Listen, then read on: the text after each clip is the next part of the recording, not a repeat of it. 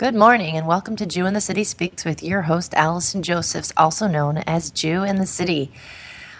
When Jew in the City got started, got off the ground, um, the initial idea was that we were here to show the positive side of Orthodoxy. I had been observant at that point probably for seven years, something like that, eight years.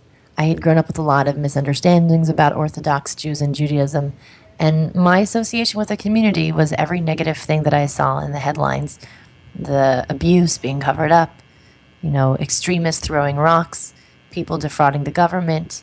I saw characters in movie and television shows that were always over the top and so not relatable to any real person I knew.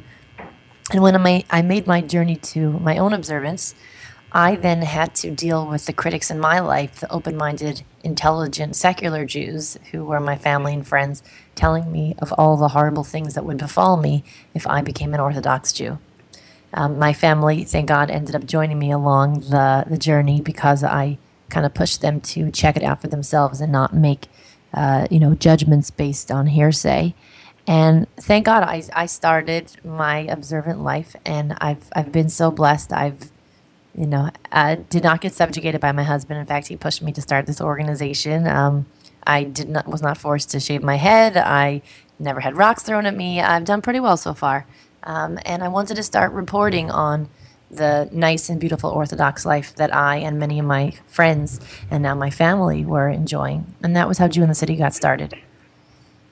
Over time, as we got out there more and started hearing from all types of people, what we started noticing was that not everyone has the same positive experience within Orthodoxy. That doesn't mean that it's not that the religion isn't good or the teachings aren't good. It means that there are some challenges within parts of the system, challenges within parts of the Torah. Um, and some people, if they have certain situations in life, they might face those challenges.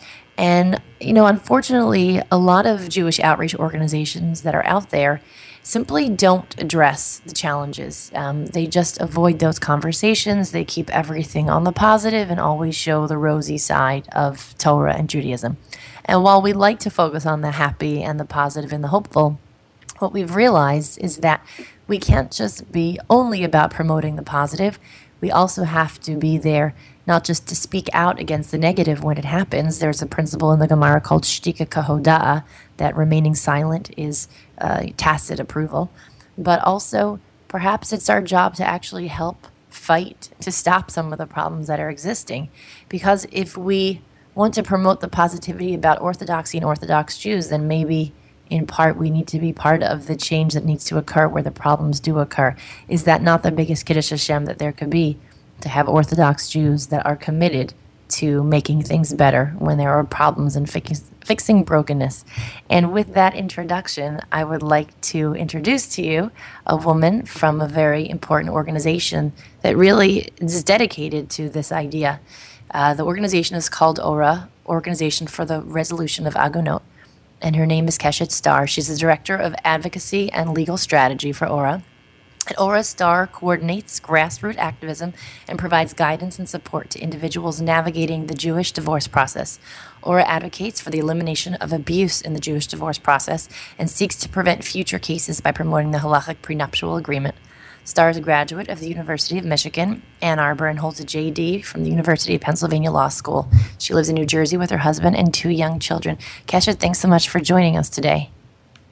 Thank you so much for having me. Yeah, sure, my pleasure. So, did I give a good intro about kind of what, like, what your role or goal in being involved in such an organization kind of stems from? Absolutely. So, can Absolutely. you tell us, like, how um, did you did you grow up observant? I guess is the first question I'd ask. Were you always a religious Jew? So it's a good question. I joke that I'm sort of a, a hybrid from, from birth slash Baal Teshuva. Okay. I grew up with, uh, my family was not necessarily observant, but my family is Israeli, so there was a lot of kind of traditional elements and a lot of Judaism. And I actually grew up in Honolulu, Hawaii, and was very, very close to the Chabad there. So I grew up, you know, with a lot of outreach not necessarily observant myself. And then as I became older in high school, college, etc., I started keeping kosher, keeping Shabbos, and kind of adding things one at a time. Very cool. So I actually got my start to observance, not start, but a big sort of foundational moment for me was seeing a tree in Hawaii on the road to Hana that was so magical and beautiful that I realized there must be a creator in the world. So Hawaii actually holds a very special place in my heart in my own spiritual journey. So what okay, so that was your Jewish journey. What got you interested in kind of this space within the the observant Jewish community? Lawyer first and then you realized you wanted to use your law degree, you know, to do this as opposed to go to a big firm or kind of can you take us through that thinking? Sure, absolutely. So I went to law school really wanting to do something related to family law, social justice work, something along those lines. I was actually very interested in the foster care system and child advocacy work and kind of moving more in that direction. And then it happened to be that when I was a first year law student, I interviewed for a summer job with the New York Legal Assistance Group and they mentioned in the interview that they had just received a grant to work with Orthodox victims of abuse.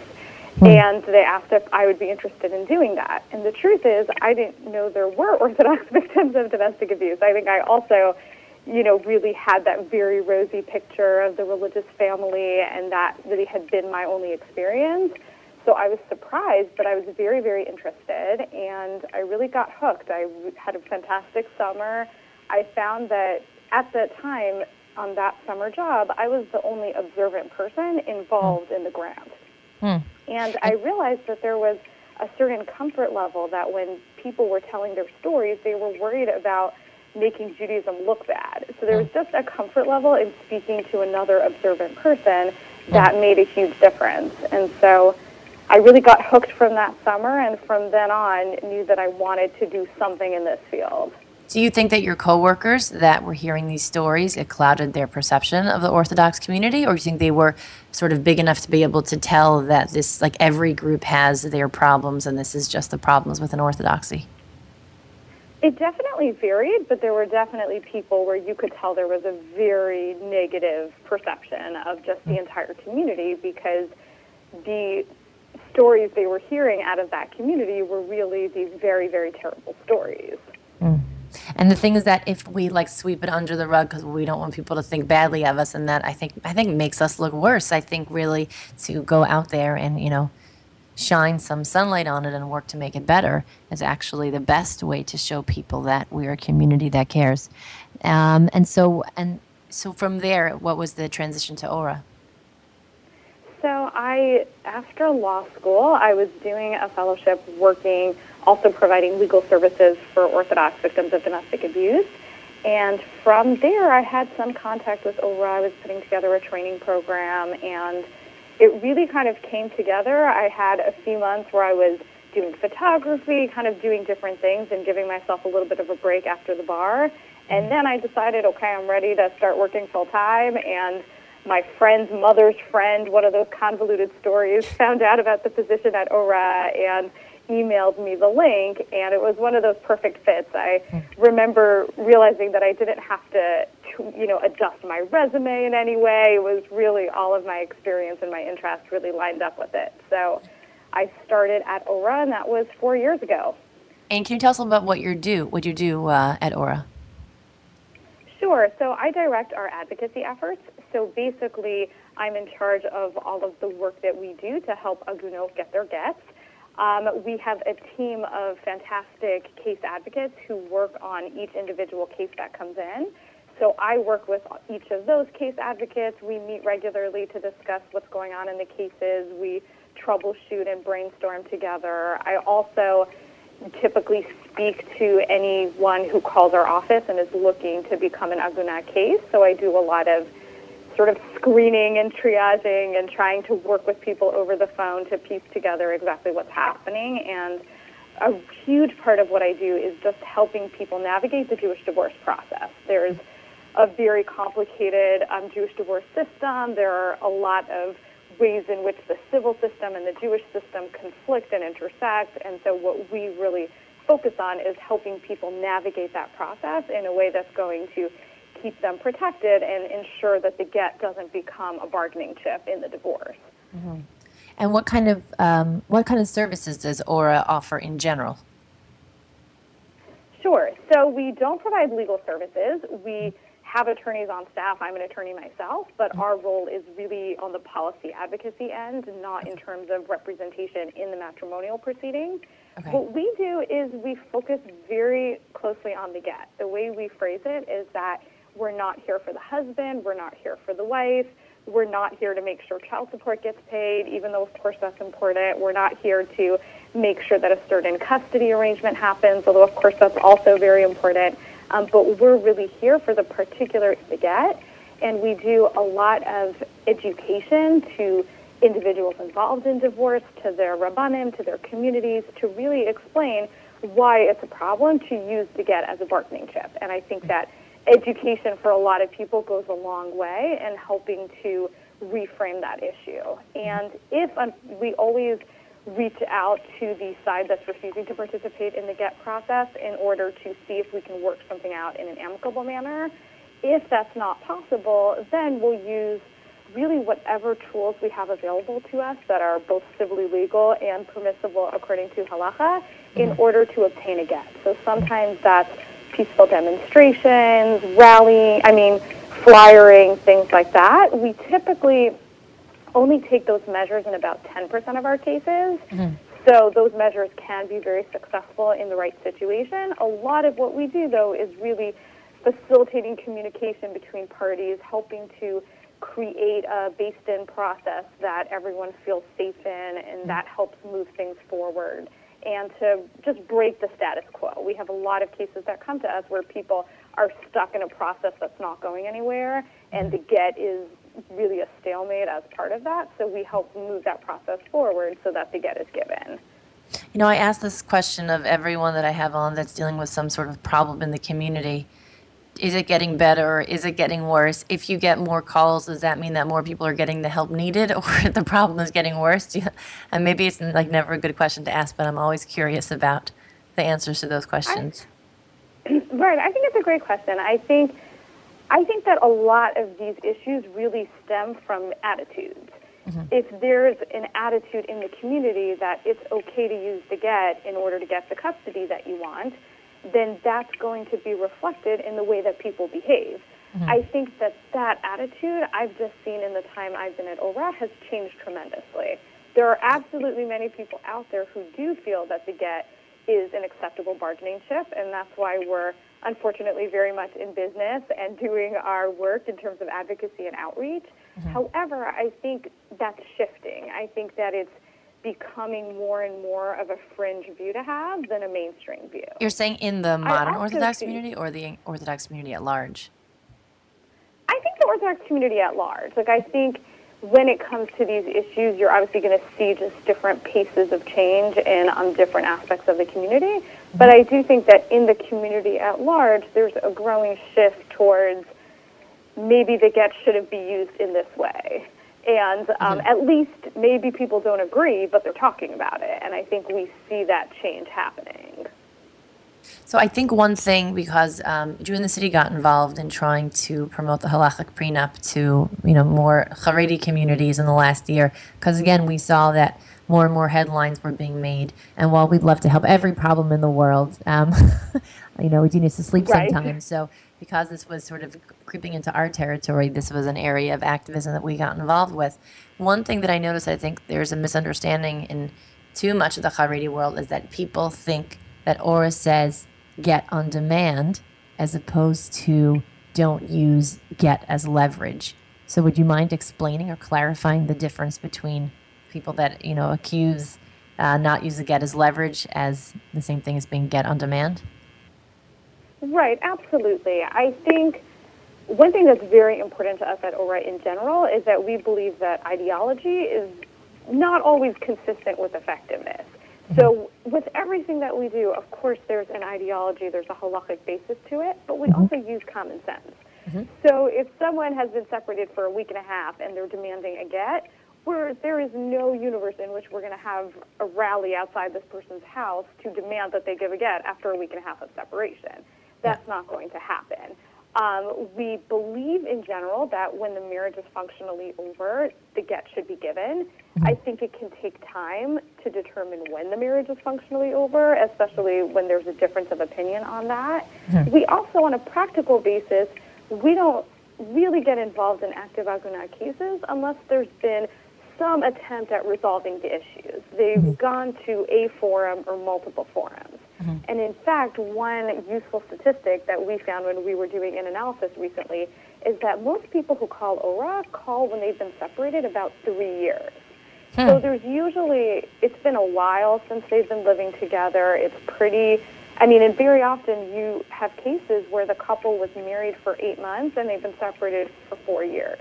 Wow. So with cases like that, the chances of a reconciliation someone might hold out hope for that, but most reasonable people can look at that situation and say, okay, this marriage is, is pretty dead. You know, a get should be given. Hmm. Interesting. So now ORA has something new uh, that's that's coming out soon. Has it started yet, or it's coming soon? Can you tell us a little bit about your new project? Absolutely. So it has started. We've just gotten it off the ground.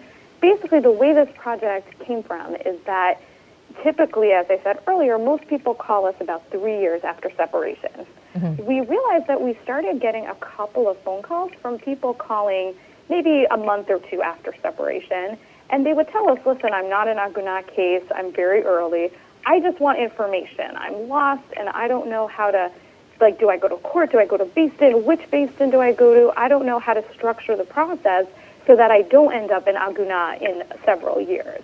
Mm-hmm. And we would give them guidance on how to navigate that process. We do a lot of just giving information because people do not know how Jewish divorce works for the most right. part.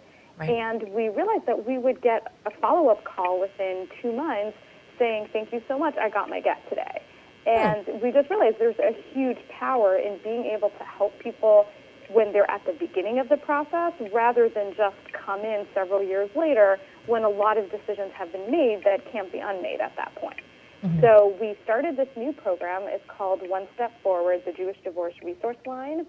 And the mm-hmm. goal is really to be a number for people to call when they're thinking about divorce or very newly divorced and they just need some guidance on where to start and where to go, whether it's which Beis Din do I go another feature of the resource line is that we do a lot of referral connections.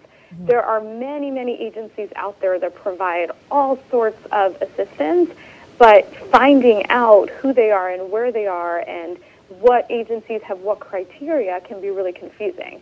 So mm-hmm. part of One Step Forward is to almost be a shadchan between people who need help and the agencies that are already up and running to help them so people mm-hmm. get to the right places. Mm. And also just to be of support. I think that especially in the early stages of a divorce, it's so overwhelming and there's so isolating and there are so many things to deal with that having someone in your corner to help you figure out what to do, to help you figure out your priorities can be really huge. So that's sort of all behind the idea for One Step Forward. So I feel like if I'm understanding this correctly, ORA was sort of started for like the sick cases if like you know the divorce has gone bad but now this resource line. Is kind of more for like a well visit like a divorce that hasn't gone sour yet. But um, just the person needs kind of the expert's guide on where to go. Am, am i right? This is more for because you said the people are getting their get two months later. So would you see the majority of people that are calling this line probably are going to have a, a more smooth and easy process than the cases you guys have been taking all along? Absolutely, that's definitely the goal. And I think sometimes there's a misconception, especially if people don't know us personally, that we like the fight, you know, that we're thrilled to be able to go out and rally. And I always tell people I, you know, have two young children. There are many other places I'd rather be on a Sunday afternoon than outside of a recalcitrant husband's house. That's not what we want to do and what we're here to do. It's something that we believe is necessary and we're proud to do and we have to do it. But really, our goal is to see from couples get divorced in a way that's menschlichkeit, that's appropriate, that's mm-hmm. not diminishing halacha by turning halacha into a weapon, mm-hmm. and ultimately that's good for families because the yeah. best present you can give your children is a healthy divorce. That's and that's not always in someone's power. If you're getting divorced from someone who has sociopathic tendencies or is very narcissistic, a, a smooth, healthy divorce just may not be in the cards for you.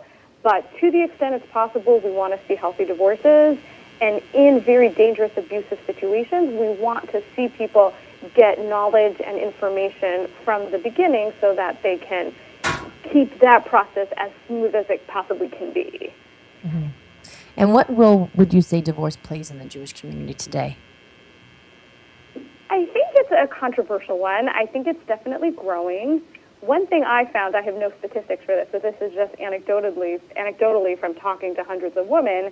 I speak to many, many women who are in their 60s and 70s who will talk about how they got married, say in their 20s, they were victims of physical violence during Sheva Brachos within just the first week of marriage, and yet they stayed in this marriage for 45 years and have eight children with their husband. God. And stories like that really break my heart because it's really people who have spent their entire lives in relationships that were miserable and degrading from day one.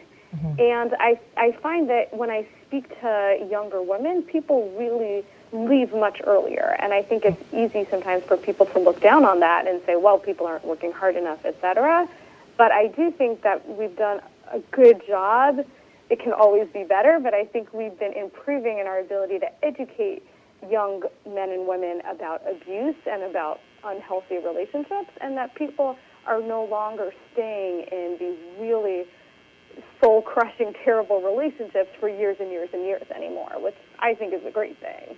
Hmm. I had someone on, who did I have on a couple weeks ago, um, who wrote a book recently for women that aren't even sure if they're getting abused. Um, they're, you know, like newly married and they're not even sure if what's happening to them is because she said not all abuse comes, you know, in the form of bruises. So um, it's really it's a painful subject to say that this is in our community, but at the same time, that you know, sort of other side of it, that the more we talk about it and publicize and educate, the more we can eradicate this quiet problem. What would you say are the biggest challenges divorcees face in the frum community today? I think the frum community, for better or for worse, is a very nuclear family centered community. Mm-hmm. Um, and there's really an ideal that we we want the Shabbos table with the husband and the wife and the kids and the guests, and that that's sort of the ideal way to live your life. And so I think there's a huge sense of failure and a huge sense of stigma if you had that and you gave it up, or you tried to have that and it didn't work out. Mm-hmm. Um, and I think there's a lot of judgment. There's, you know, a lot of a sense that people shouldn't get divorced, that you should have worked harder. I think we always overestimate how much we know about another person's marriage. Mm-hmm. I find often that I've spoken to people, for example, who I know in real life are outwardly very happily married, and I speak to them on the phone giving sort of pre divorce guidance and support, and they're actually in terrible situations, and you wouldn't guess. So I think when you see a situation like that from the outside, it's easy to judge people that, well, they couldn't have gone to, why couldn't they go to therapy? Why couldn't they work harder? When in reality, we just don't know what's going on in another person's life.